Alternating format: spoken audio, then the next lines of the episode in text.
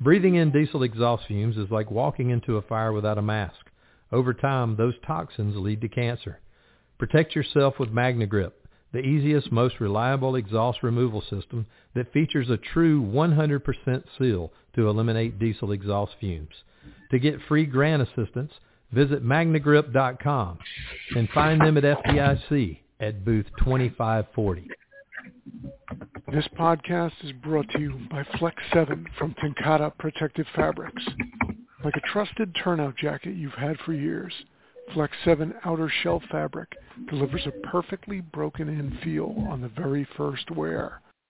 Flexible, comfortable, and powered with the strength of Enforce technology, Flex 7 outer shell fabric is made to move.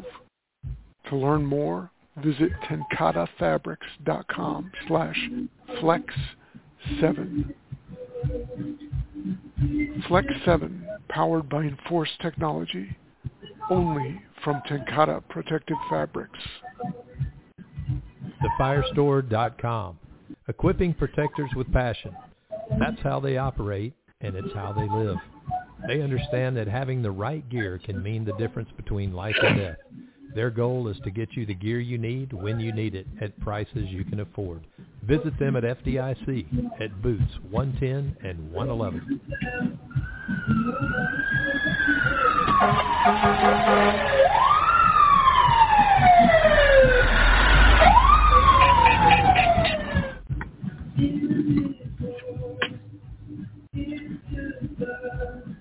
Hi, uh, this is Dr. Murphy, and um, this is Firefighter Behavioral Health. So I am on my own this evening. My uh, usual uh, dashboard operator is in North Carolina right now visiting his uh, daughters. So, so here I am, have to do it all. it's uh, if you've heard me do this before on my own, you know that I don't particularly like it. Um, so it's nice to have another person um, at the very least to operate the dashboard. Although not like it's really that difficult, but um, he does occasionally throw in his two cents, which is kind of nice. Um, there are a few times I probably would have liked him to not put in his two cents, but um, it's uh, it's just nice to have another person. So um, as usual, I I've been thinking about what do I talk about, and thinking about well, what have I talked about? Um, what do people need to hear about? What is what is the big questions uh, facing us now? And um, and I, I've had a number of uh, answers to those pondering questions, and um, it still came down to I'm here to do my show and not quite sure what exactly I'm going to talk about. So, um, with that said, you know, one of the things that I was thinking is it would be nice to hear from people. Um, I would love to know what your questions are and um, you know if if I've presented things that have helped you or just you know, made you have more questions. Um, and and if I haven't addressed something, so um, I sometimes forget to give my contact information, but anybody who would like to uh, contact me, like after you've listened to this show, um, you can e- email me at beth at integrativemhw.com. Um, or my my I could give you like my office number is 425-281-7977. So um, feel free to uh, contact me and just you know let me know um, if you have questions, you have um, suggestions for what I should cover in my shows, um, that would be greatly appreciated. Um, so I think one of the things that I've I've wanted to talk about um, is um, the idea of moral injury. Um, now, I've I have introduced um, the concept of moral injury to uh, some of my clients that I work with, and um, and I had done some reading, and and it's a, a term that has shown up in the military. Um, you know, like what they were finding is that they were doing um, various treatments with uh, soldiers, and and they weren't getting better like they were expecting. And so what they came to understand is that these soldiers were suffering moral injury. And so, you know, that made me curious. And so I read about that and I was like, oh, this seems to fit. And, and so it's been something that I've um, talked about like in my uh, therapy sessions and that I've thought about and read about.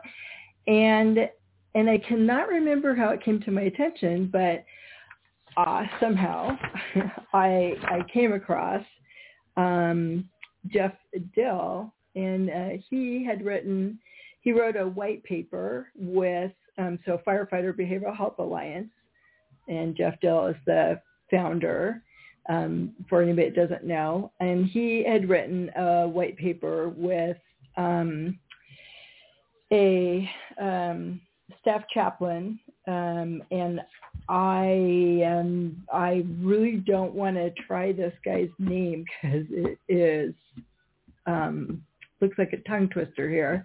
Um, Mark is his first name, and his last name initial is S. So I'm going to leave it at that. And um, and then uh, Elizabeth Anderson Fletcher, who's a PhD, um, and and Mark is a has a master's in divinity. It looks like, um, and so he is part of the Road Home program, the National Center of Excellence for Veterans and Families at Rush and um, and then Dr. Anderson Fletcher is um, well, it looks like she's associated with the University of Houston, and uh, captain, safety officer, and chaplain with Cypress Creek Fire Department, um, Harris County. So uh, anyway, they wrote a paper together and and it's on moral injury. And so i had just skimmed through it and i thought this is pretty timely. Um, so i'm glad that he put it out there. Um, i think that it is an issue that is in the current fire service. I think that it it is more of an issue um, people are struggling a lot from things that they don't they don't feel like they have control over. Um, and so, and, and I think that that's one of the areas where, where we start to see moral injury. Um, so they, this white paper, it looks like that they, um, I don't know if they did the study or um, I think they did. Um, so they did a study, you know, they surveyed 479 firefighters across nine fire EMS agencies and they used a moral injury outcome. Um, and so it looks like 57.6% reported having experienced a morally injurious event, um, such as, and these are the, some of the examples in the paper, um, mass shootings, car accidents, injured children, evidence of abuse, um, or their own failure to call out colleagues making mistakes on the job.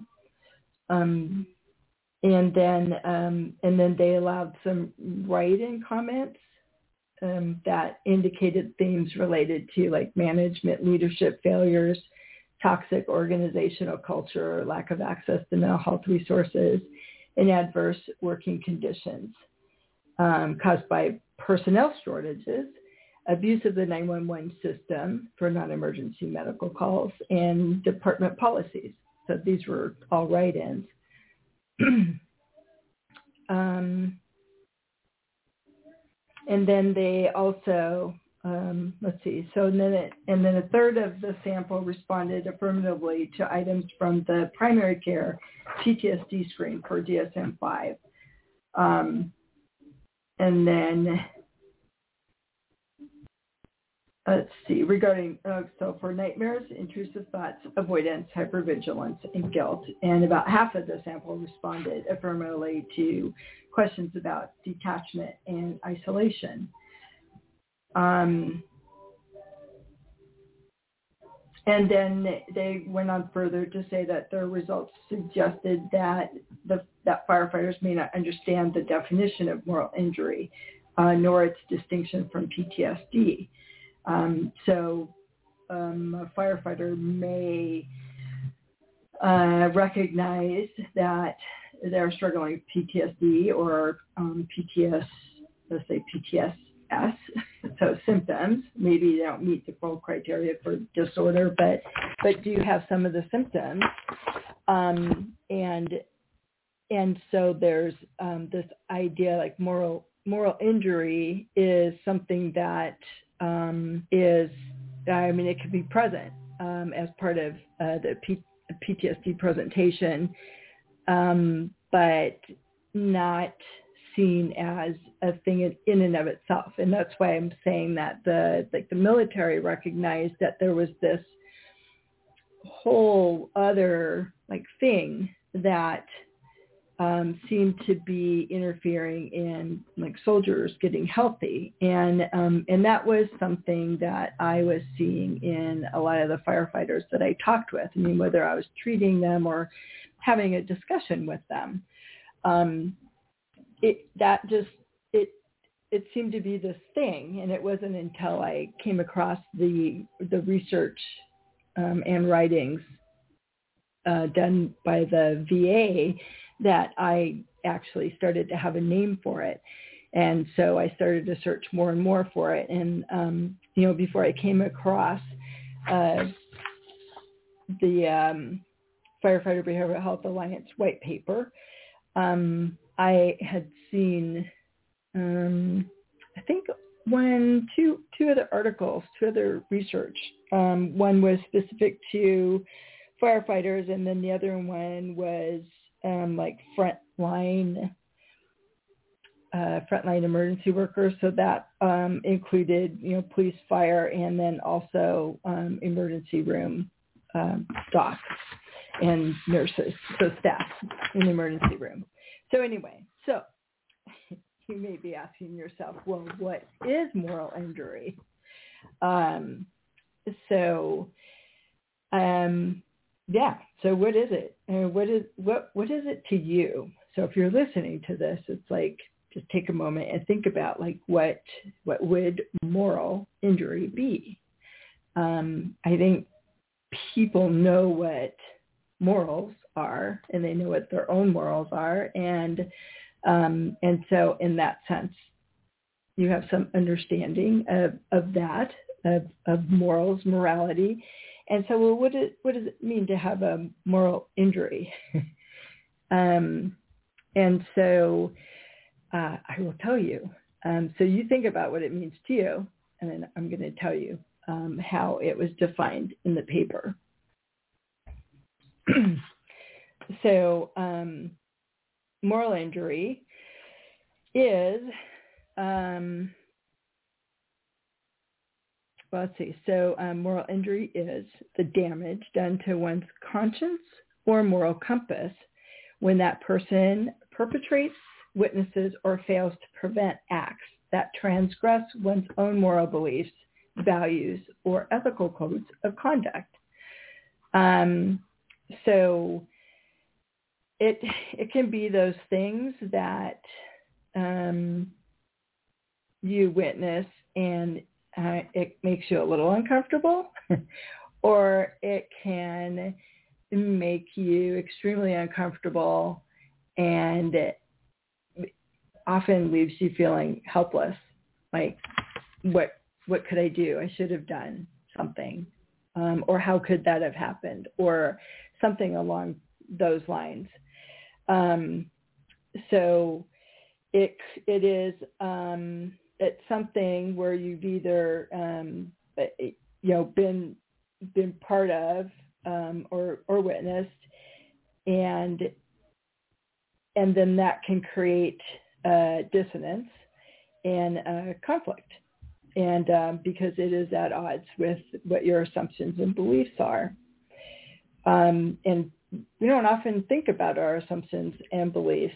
Um, you know, they're constantly there uh, at that unconscious level um, and, and our values. And we're, we, we kind of operate from that and we don't often bring them to light, bring them to consciousness to think about them. Um, so when this this kind of thing happens, then um, it's not always clear that that's where it's coming from. Um, so I would say that um, just as a personal rule is that when you find yourself uncomfortable with the situation, the call, um, whatever it is, questioning yourself, then that might be a good cue to ask yourself, you know, so what what was it that happened, and then what are your beliefs and your values, and um, and that might help you identify if this is something that's getting into that moral injury range. Um, so some um, some examples of this um, is well, let's see, first off, before I go into that, let's say like in a general sense is that the individual who is um, st- starting to struggle with a moral injury will experience some level of guilt, shame, anxiety, um, and uh, and then may develop um, like frequent intrusions. So you could think of like um, ruminations, like constantly thinking, like what if, um, and then avoidance behaviors. Um, as human beings, we approach what we what feels good, and we avoid what doesn't feel good. Um, and so this very premise um, that underlies moral injury is that this does not feel good, and it makes it really difficult to face it. So um, some specific examples um, that um, that they cited in this article are things like a firefighter witnessing bullying of a rookie on the job and saying nothing. Um, and so not saying anything, he's upset uh, the rest of the shift and questioning why he didn't step up and say something and then continues to be ashamed even after a shift is over. Um, another one, a paramedic is directed by a supervisor to provide treatment to a patient that goes against what she believes to be medically appropriate. And in that instance, feels betrayed by management. Um, fire crew on a hose line is instructed to evacuate and go defensive, uh, but the primary search team has not yet confirmed whether there are victims or patients in the structure. The lieutenant, who is with a rookie firefighter on the hose line, disagrees with the call and feels conflicted. Um, an EMT is forced to work overtime and foregoes vacation days due to staffing shortages. Um, she may already be having marital problems and now has to tell her husband that she has to cancel vacation plans yet again. And she's starting to feel burned out and resent management. Uh, another one, a firefighter feels guilty for having an affair, but he can't seem to end the relationship. His wife leaves him and takes the two young children. He feels betrayed by both his family and his unselfish actions. A firefighter paramedic suffers her sixth pediatric death this year, and she begins to feel helpless and question whether her training has been a waste of time. Um, so it, you probably, it, from that, I'm sure you you get the idea. And I imagine that as I read these, you were probably thinking of your own uh, instances where uh, you felt that that that dissonance, that tension, um, because of something that occurred. Um, I can tell you that, you know, in my area, so I'm in Washington State.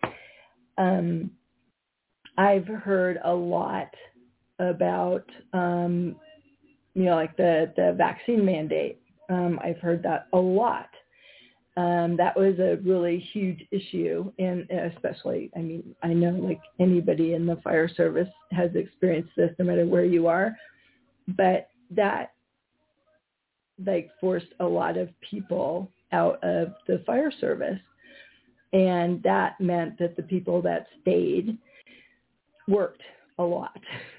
and um and so there was a lot of resentment um you know the fire service is an is an organization, a job that we often think about as, you know, this is this is my family. Mm. And there's a trust that you know the people you're working with will have your back, but that extends um, out to um, you know the, office, the officers, chief officers, in you know the department itself is like there's this expectation that they will have your back, and there are many things that occur that undermine that belief.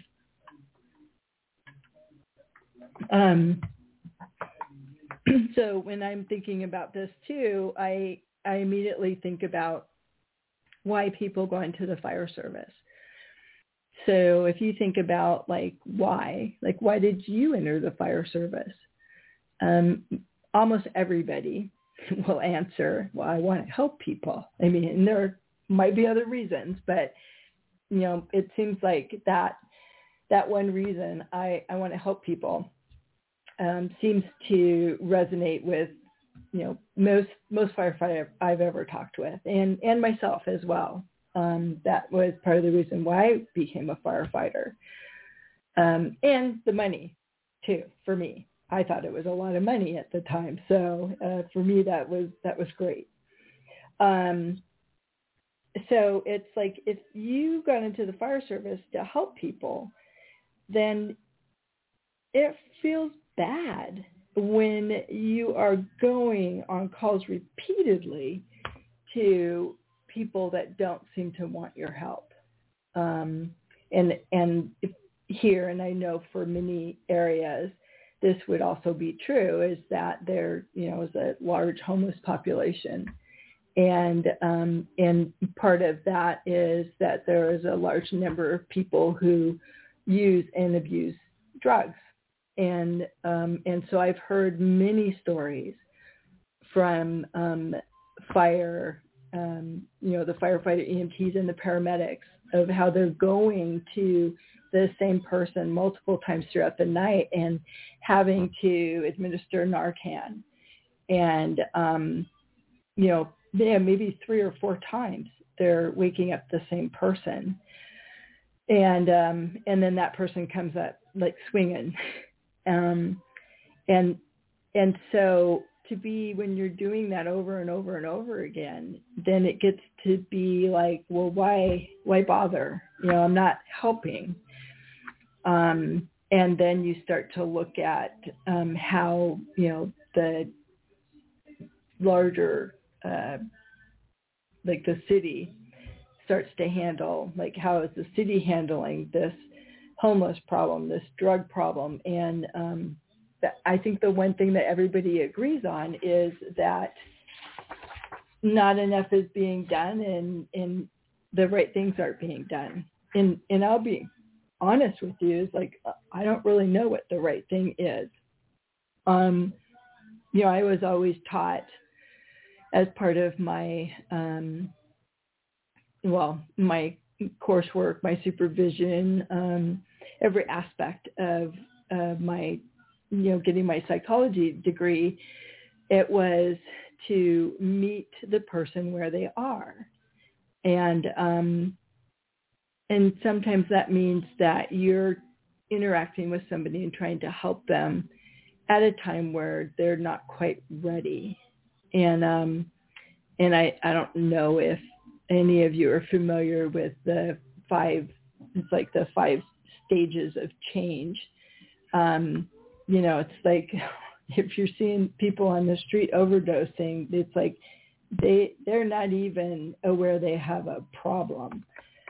Um, and so it means that you're you're going to someone that that hasn't even started in stage one. So um, you know, so and if you're uh, not sure of it, if you've never heard of this, um, the the model that that I refer to, the five stages of change, is um, stage one, which is pre-contemplation, stage two, contemplation, stage three, preparation um, or uh, determination, stage four, uh, action, and stage five, maintenance.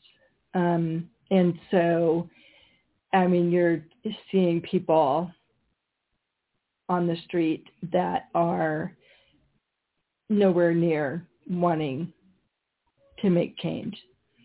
Um, so, well, I guess I, like I said, they're at stage zero, but I guess like the pre-contemplation stage, um, they're not yet acknowledging that there's a problem behavior that needs to be changed. So that's probably who you're seeing on the street. Um, so it, you know, so it's like when you're responding to people that don't even know that they need help or want help, and that's what you're doing repeatedly, and you're not seeing any solution, then that can become uh, disillusioning. And so that, and that's one thing that I've heard over and over again. And then if, if by chance someone that you've responded to frequently ends up dying, then um, that can that can be accompanied by some mixed feelings. And and you know it's like at one level you don't you know you don't want to care. It's like well that person was doing it to themselves. But it often is at odds with who you are at your core because you got into the fire service to help people. And so that um, dissonance can create a lot of of tension and um, and and make you feel like you you know you're not being part of the solution. And and you don't know what the solution is. I mean it's like it's me. It's like i i admit it. I don't i don't know what to do about that particular problem. Um i i have some ideas and think a lot of people would support it um, but it's something that you know research says that this could be helpful, um, but it doesn't always. It it doesn't. Mm, it's at I guess it's at odds with how people often view uh, the like the addiction problem, and that is, well, they just need to quit. Um, but there's like a lot of there's a lot that needs to happen before they get to that point. And so, um, you know, my view on it is that we need to uh, deal with those earlier things um, before we can get to the, okay, now we can help them stop. Um, so uh, anyway, but it's like, I'm not here to solve that problem. but I can I can feel that sense of helplessness a little bit when it comes to that. Um, and I can't imagine um, what that would be like to be a firefighter or a paramedic going to those types of calls every day, multiple times, even to the same person. Um, when I was a firefighter, it's like that was not a big part of our call volume. Um, there are many departments that have mandatory overtime. Um, I know. So I I um, am the uh, behavioral health program manager at the um, Seattle Fire Station Two clinic, and um, and I know that uh, Seattle right now does not have mandatory overtime. Um, although I think someone told me the paramedics do, but the firefighters don't. But there's peer pressure. Um, and and I've heard it from them and I've heard it from other departments where there is a personnel shortage that um, it's really difficult to take time off to take care of yourself um, when you know the people you're working with are stepping up and working overtime and burning themselves out and so it feels bad to take time off. And so then you know so you work overtime. um, but you're working overtime and burning yourself out. Um, so uh, and it, and if you choose not to, then there still can be guilt for that. Um, I think pretty much every firefighter I've ever talked to has um, expressed some version of how difficult it is to take care of themselves because it feels selfish. Um, so, you know, it's like you help people, you don't need help. And so that also means acknowledging that that you need to take time for yourself too. Um,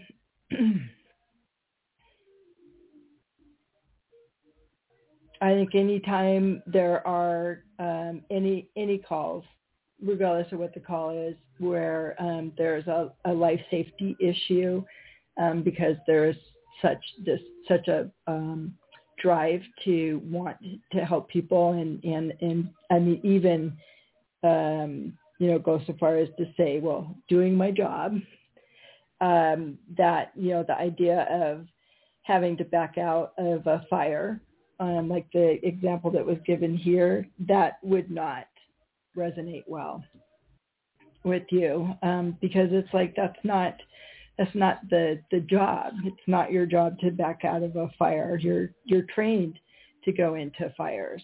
Um, that saying, you know, fight like you train and train like you fight. So um, when you're forced to do something different, um, and against what you believed your job to be, then that will create some dissonance as well. Um, and, you know, being a helper, that kind of goes against your core. Um, I think, um, you know, repeated calls, and again, it's like you could talk about like the, um, the homeless problem, the drug problem, um, but having those repeated calls and, and being helpless to change what you're, you know, what you're going to. Um, I think some some firefighters would say it's like they're not even throwing a band-aid on the problem, and um, and that is not what they trained for. um, I know that um, in I'm not I'm not sure in well no, I, it in several departments actually. Um, I've heard uh, stories about uh, going on calls and having you know knives pulled on you, um, being shot at, being assaulted, um, things that um, you know years years ago uh, would have been rare, but it seems like it's more of a common occurrence now. And that can um, make people feel really helpless, especially if they don't see that the um, the administration and and the city or the county are doing things to protect them. Um, and so sometimes it can seem like the wrong people are being protected. And, and maybe that's true, um, but maybe that's the perception. Uh, so I, I don't know all the situations. Um, I just, you know, know, I, you know, I listen to what people are talking about and where they're having issues. Um, and I do know that one of the things that I hear over and over and over again is that the fire service isn't the same as what it was.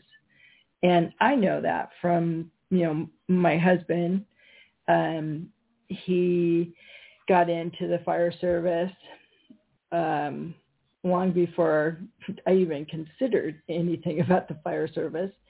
Um, but it was, you know, he got in, he says, like when you just needed to have a pulse. and um, and it was it was a different it was different. I mean, the stories he told me, the um, the pranks that they played on each other, the harmless pranks, pranks, of course, um, the calls that they went on. Um, it was, you know, they pretty much were doing what the job was described for them uh, for what they would be doing. Um, when I got into the fire service, um, I had an an idea in my head that it was going to be similar to what my husband experienced. And so that was something that created um, some cognitive dissonance for me. And, and that was that the fire service wasn't what I was expecting in, in some ways. It was in some ways and it wasn't in other ways.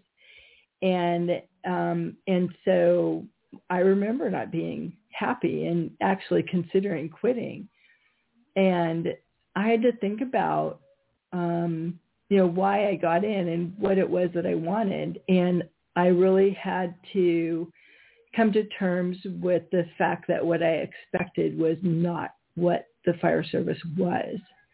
And, and I'm not saying that what I expected was even realistic. I mean, I think in some sense there were aspects of it that that was, um, but there were some aspects of it that that wasn't. It was, you know, kind of my expectation built on stories, and the stories were, you know, like I said, from my husband from, you know, years before. So, fire service has has changed, and it continues to change, or I should say, the the the calls and the demand of the fire service has changed um, the fire service in and of itself, I think is slow to change. So, um, you know, that creates a, a big difference. And I've been hearing a lot about what people expected the fire service to be and then um, kind of getting slapped in the face with the reality. And some of it was about this expectation and some may have been unrealistic. Um, but there is definitely truth in the fact that, that the fire service um, or the types of calls have changed. Um, and and like I said, like in many places, the um, uh, drug use and homelessness it has been a huge problem. Um, so um, and so firefighters are going out and feeling like they're going on these calls and that they're not prepared, they're not making a difference, and they're not supported. And so that is a, a great recipe for moral injury um, because while experiencing all that, they're also going to the things that they were trained for, um, you know, fires, car accidents, rescues, um, CPRs, um, traumas.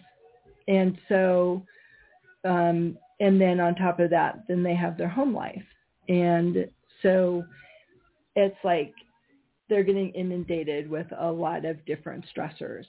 And then, and then having these situations where they feel like they have very little control, which is, I think, I think from personally and what I've been hearing is actually really hard for firefighters to accept. Um, so, uh, you know, they're used to they're used to helping. They want to help. They want to have control. They want to know what to do, and then they're finding themselves in situations where they don't. Um, so, so it's like, okay, so what do we do with this? like, so let's say that you you know, you accept this idea of moral injury. You know, it's like, what do you, what do you do about it? Um, I think one of the first things is to is to be realistic about about the job that you're doing.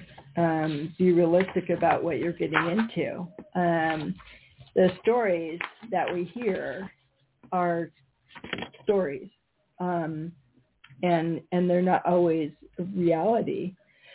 Um, I mean, sometimes yes, there are real stories that are shared, uh, good and bad, um, but there's a lot that is um, true for one person but isn't true for another. And so, you know, it's like, so, you know, what do you do with that?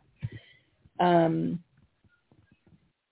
so it's it's recognizing the reality of the job that you're getting into um, and what kinds of supports are going to be in place.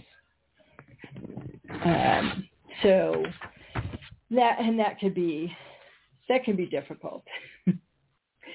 um,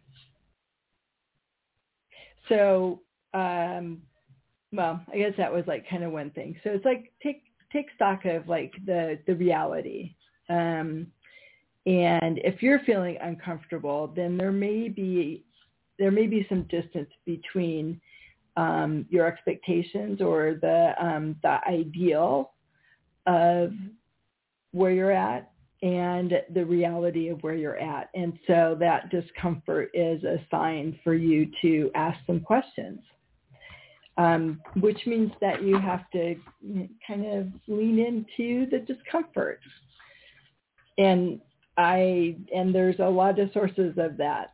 So and it's something I've talked about before. Um, you know, in dealing with like all the stressors that you face from you know your personal life through your work life.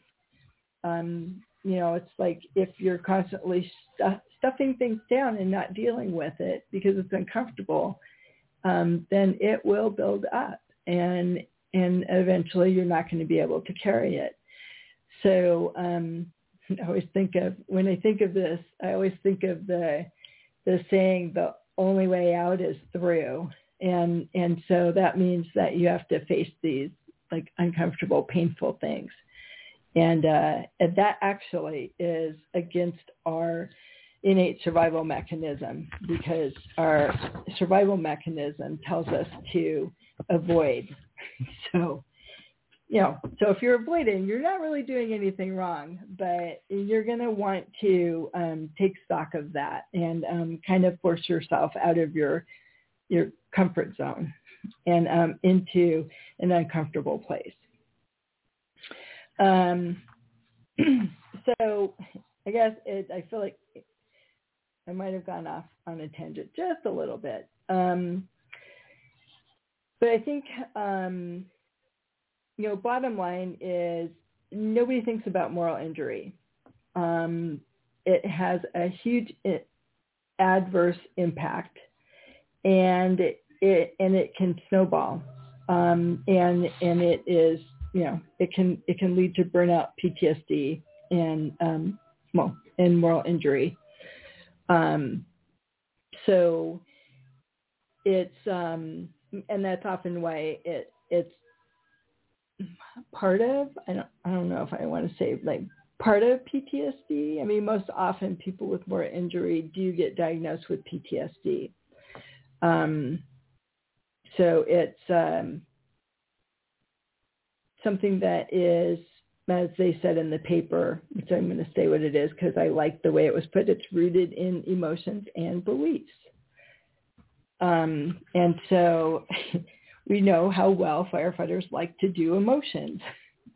So, and I and I say that, and I'm kind of chuckling with that. Um, I've had more firefighters come into my office and tell me I'm not talking about my emotions.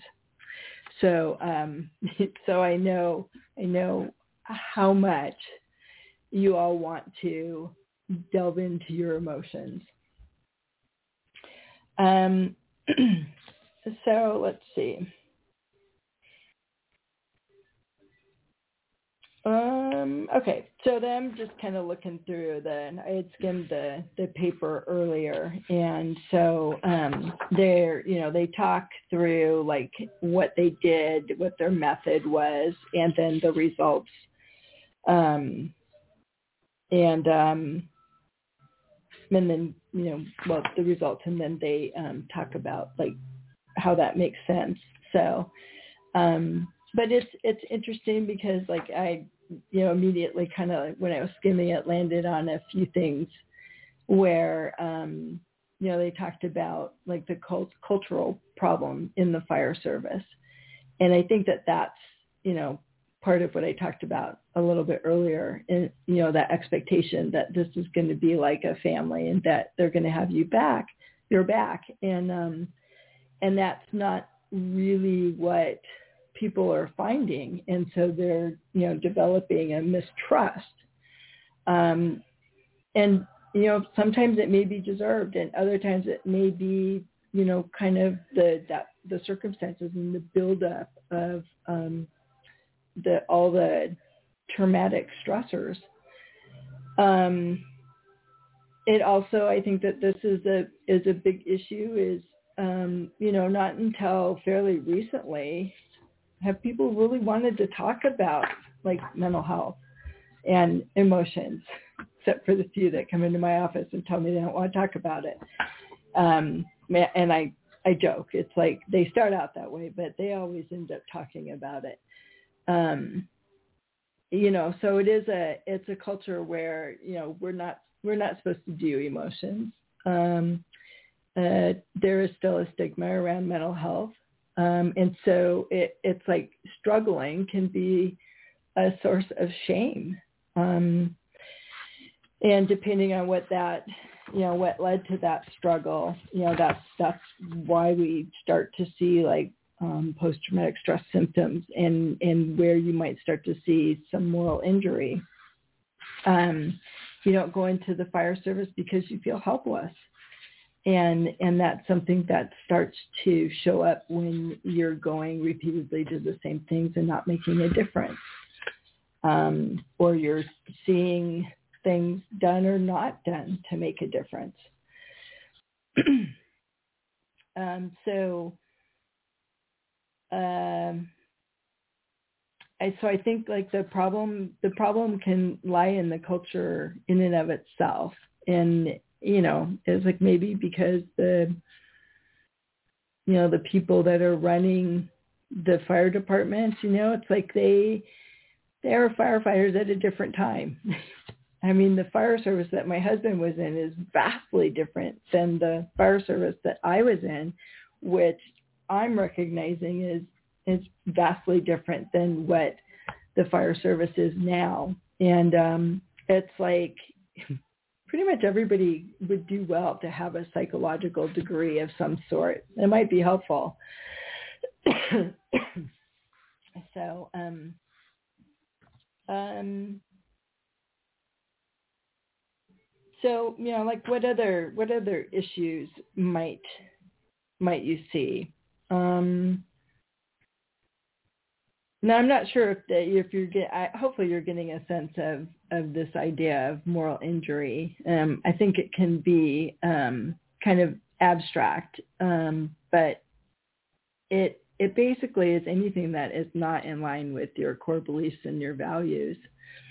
Um, and I know several um, people have talked about their department where they don't even think their department is um, adhering to their own core values, which of course that made me go, oh, but what are the core values of some of the departments around here? Um, so if you're listening, hopefully you are, uh, do you know what your department's core values are? Do you know your mission statement, the vision, and the core values of your department? I know when I was a firefighter, I I learned those because I had to, but I never the importance of it was just kind of lost on me until I was out of the fire service and then and then as I was learning uh, you know more about psychology and um and then you know setting up a practice and all that stuff then it was like oh now I get it now I understand. And and so I think if you're feeling if you're feeling uh, lost in your department, if you're feeling that tension, that cognitive dissonance, um, if you're questioning what difference you're making, then it might be a good time to like look at your department's website and find find their core values. Um, so so I was a firefighter with Bellevue, so I just went and I looked at Bellevue. And um and and I imagine that yours probably says something similar. And it's, you know, like the mission statement is provide exceptional customer service, uphold the public interest, and advance the community vision. Um, okay, that sounds good. Uh, and then uh, and I'm like, okay, well, what exactly does that mean? Um, the vision um, be a collaborative and innovative organization that is future focused and committed to excellence. Okay, that's good. That's something to strive for. And then the core values. Um, and so um, Values does the five essential and enduring principles that guide our individual actions, our interactions, and our decision making is exceptional public service, which I get that. You know, be the be the best that you can be at your job. Stewardship, um, and I guess that makes sense because to me that means you know taking care of, um, you know, not just each other, but the you know the department, the city, the community. Um, something like that probably means something a little different than that commitment to employees. Um, and so that's good. But I also know there are a lot of departments where they're like, well, that's not happening. Um, there are a lot of people in the fire service that don't feel like they're being cared for by their department. Um, I, it may have, it probably started to happen before COVID, but I know that the vaccine mandate really seemed to underscore that sentiment. And and people were really feeling like they they're not cared for. And um and there could be other reasons as well but that was a big one. And pretty obvious. Um integrity and innovation. And i was like ooh what does integrity mean? Um so um according to what um Bellevue wrote on theirs, um, integrity is um, trustworthy, truthful, and ethical. And and I I know a lot of um, firefighters in departments across the country that would say, uh, nope, not I, I don't believe that in their own department. And um, and I think that that's a problem when you are a firefighter in a department and that is how you feel about your department. And and I and that's not just like on you as the firefighter. I mean it's it's like there's you know there's there's something going on. And there's a, a disconnect there. So um and that can make people feel like they're feel helpless. So um, so that would be one place that I would suggest starting is you know looking at your department's um, mission statement and core values, and um, and you may feel like you're working far afield from that, or the department's not living up to that, or the the city, um, you know, whatever whatever entities are you know, part of how you operate.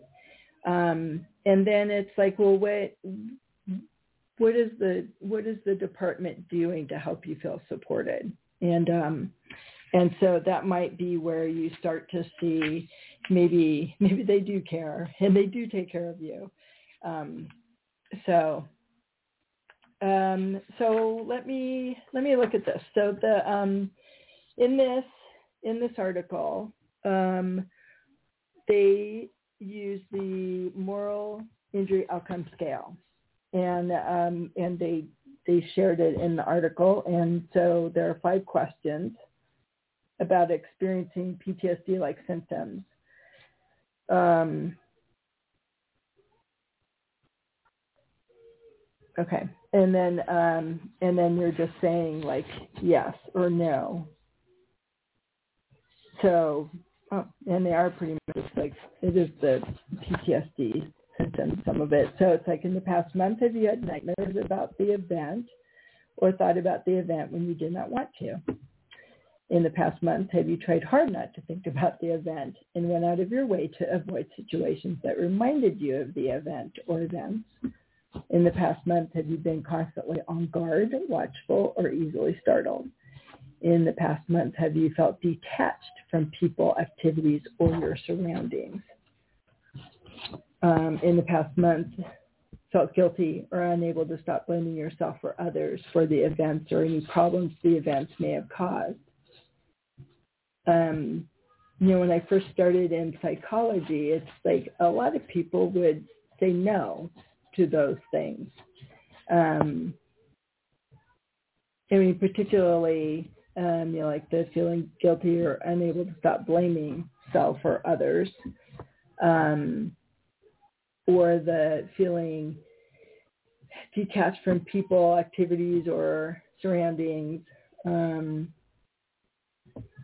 definitely, they would deny the nightmares.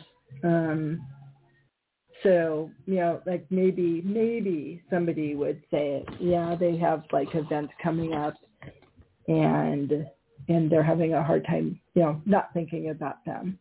Um and then and i've heard a lot from people saying that they're on guard watchful or not so much easily startled but definitely on guard and watchful. Um and so a lot of people were starting to like kind of look at well have their worldview changed.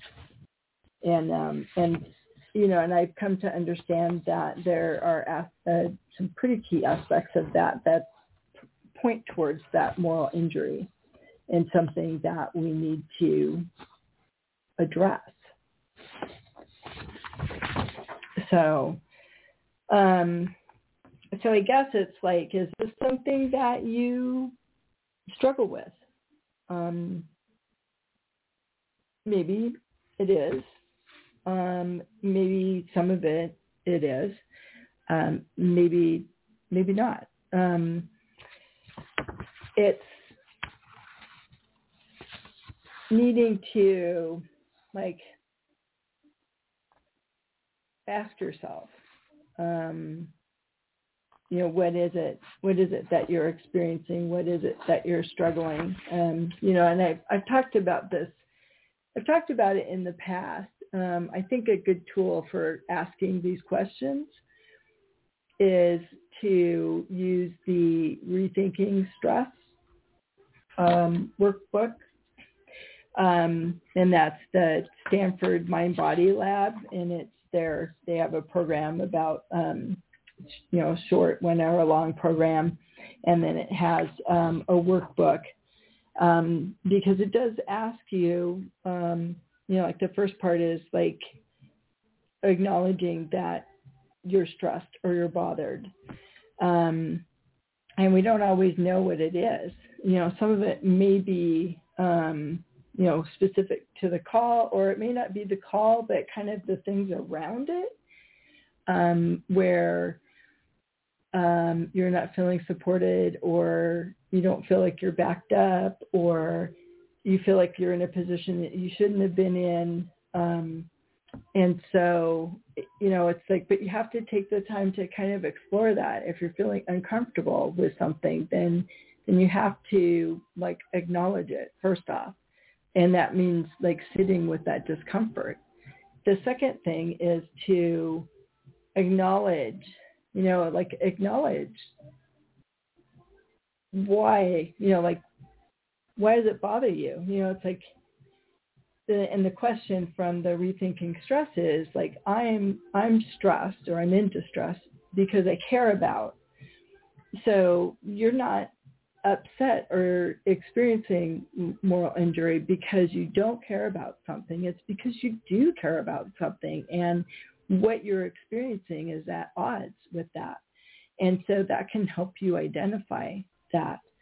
Um, and then, you know, then the, that last part of that uh, rethinking stress is utilizing it. And so that's making some meaning. And that's very important in dealing with moral injury because you have to um, figure out how to continue to do a job that you love when it's not um, not what you expected or it's um, forcing you to, to face something over and over again that is um, morally wrong for you or, or at odds with your own values. Um, it, because if you don't, then it can it can definitely lead to burnout um, and and disillusionment. And I've seen and heard from a lot of firefighters that are leaving the job because they just truly don't feel like they're making a difference or that they're being cared for. Um, and and I think that there needs to be there needs to be an overall shift. I mean the the fire service is facing a lot of um, a lot of issues that have not been in the scope of what the fire service is or how it's been defined or how it's viewed. And that means that it has to change. and um and I always mess up the saying, but something about the two things the fire service doesn't like, the way things are, and change. Um, and so, you know, I think that, that that is something that is is felt very strongly right now, and it's and it's true on both sides.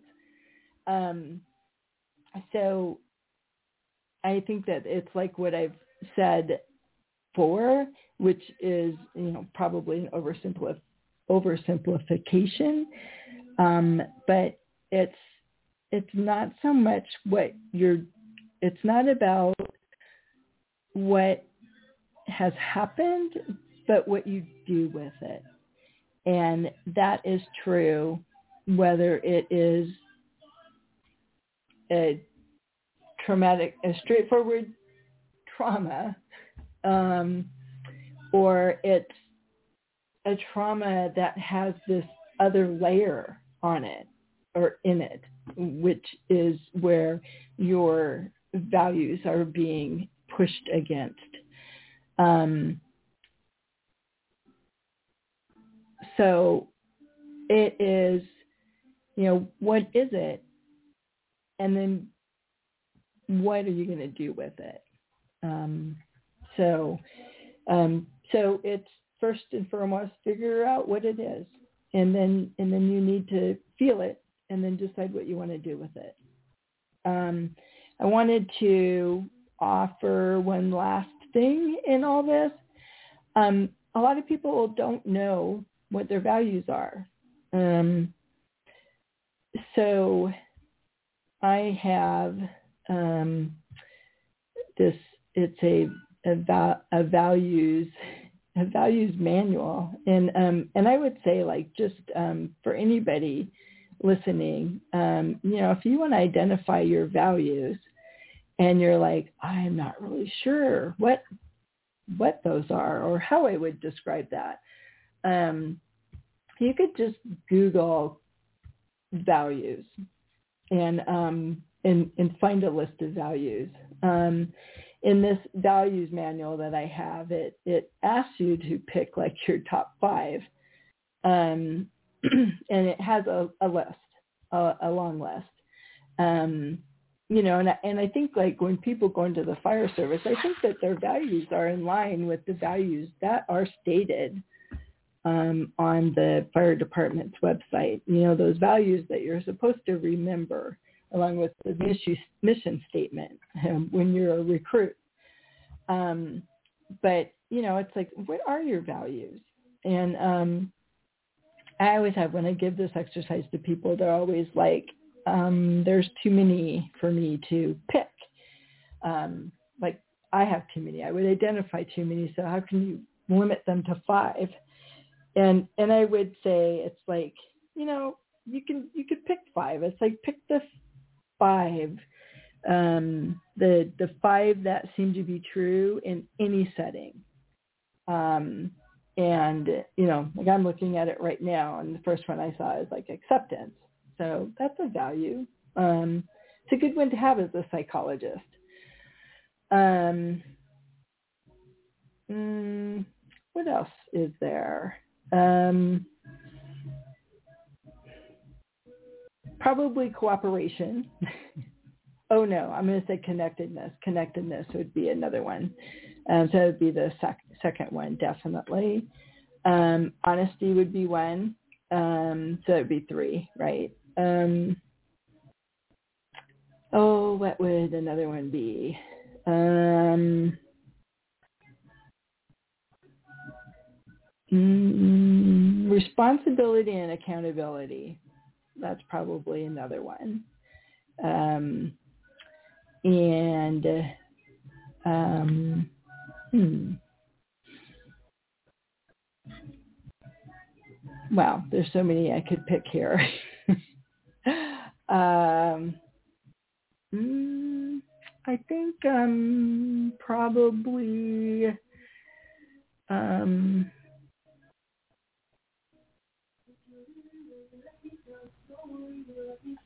um, wow, I can't believe I'm having a hard time. There's several that I would say yes to, but um, I'm going to say service, probably service.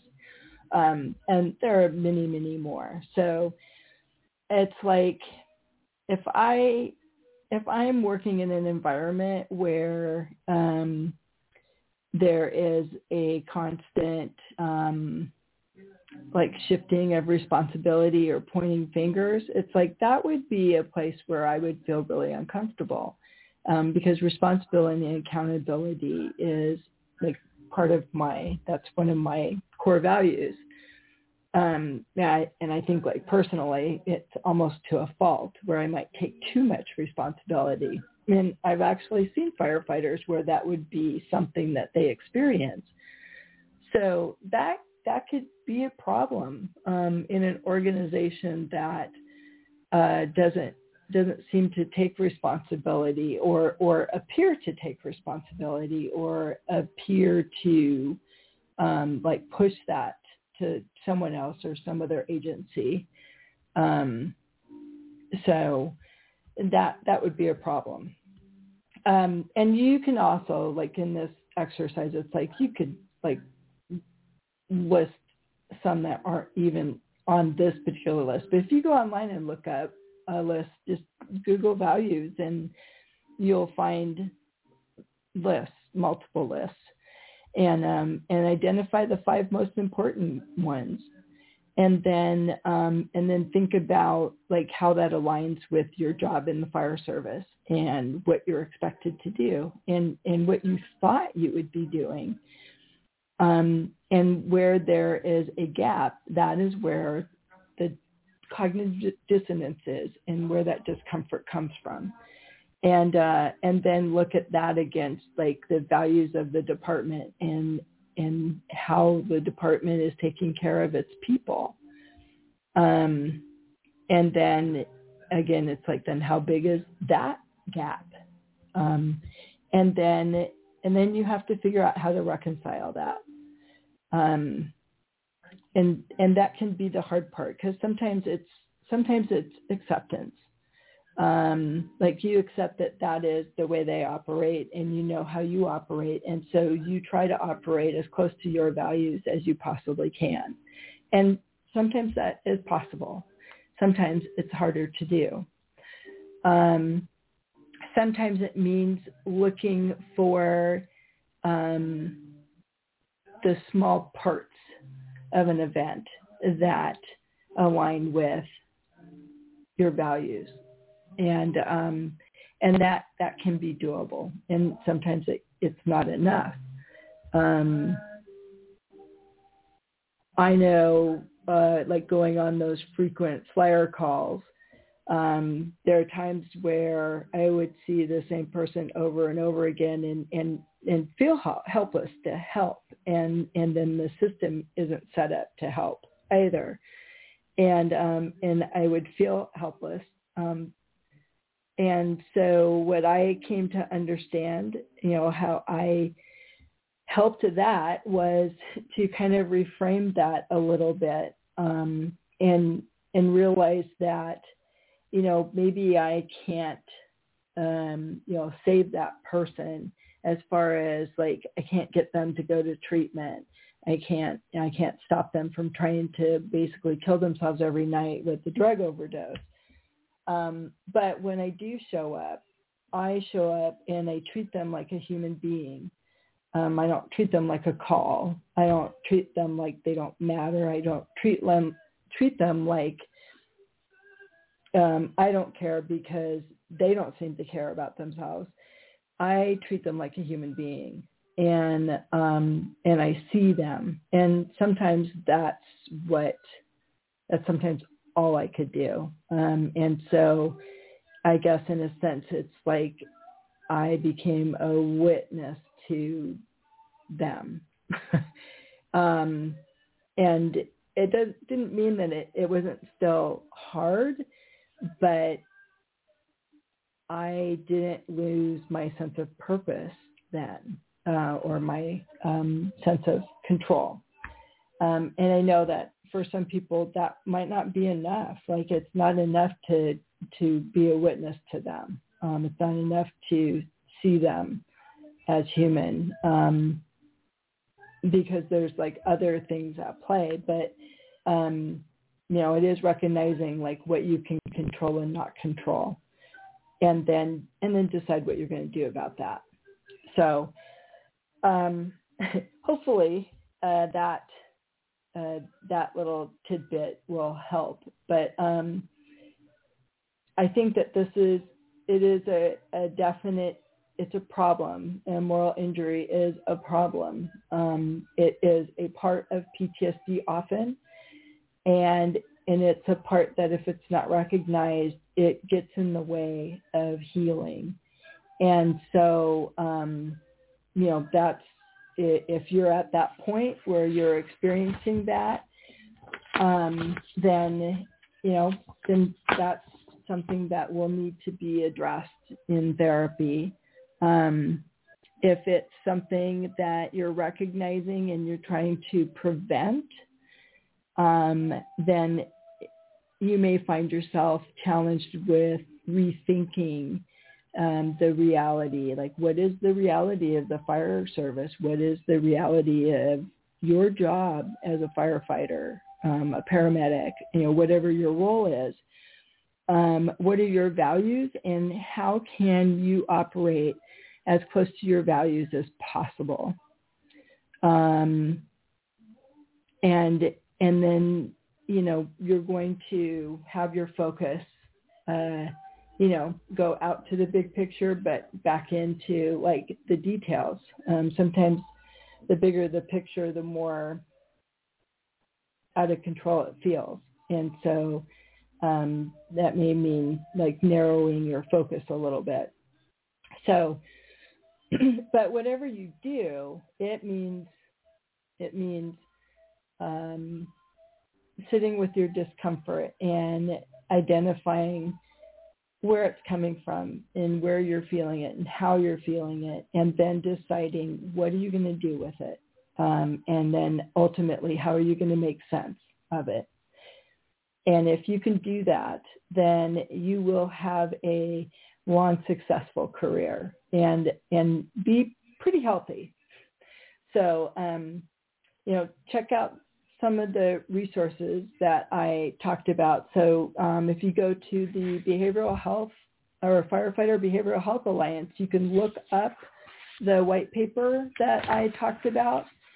Um, it's on Jeff Dill's web on on the website, the Firefighter Behavioral Health Alliance, and the paper is called Wounds of the Spirit moral injury in firefighters. And you can read that and um, and then just think about what that means to you and, and how that might apply to you and your department um, and and and the people you work with. Um, uh, check out the Stanford Mind Body Lab and look up rethinking stress.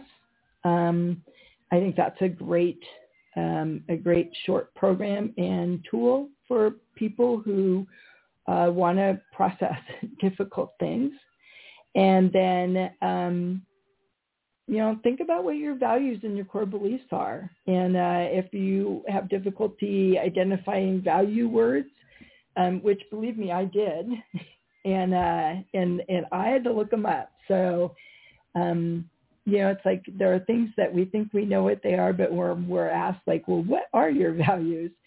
Um, we have a hard time answering that. So um, you know, look look it up. Just Google values, um, uh, personal values, and I'm sure you'll find several lists.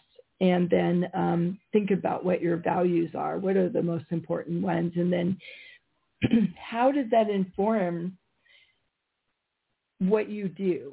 Um, and is that at odds with your department's values? And I'm guessing it's not at odds with their values, but it might feel like it's at odds with how you see them operating. And um, and it's possible that they're not operating from their own values, or it may just look like that. You know, I'm not really sure what things are like in your department. So um, but this is definitely something that we need to we need to think about, and um, and we need to do something um, our, in ourselves to um, be the healthiest that we can be in our job, and um, and not have to struggle with this moral moral injury. So hopefully this has been helpful and um, thank you for listening. And as I said earlier on, uh, if there's anything that you want me to talk about, or um, if you have any questions about anything I've shared, then um, please feel free to email me or um, or give my office a call. So again, it's Beth at integrate. I'm sorry. Let me start over. Beth at integrative mhw.com and um, and then my office number is four two five eight.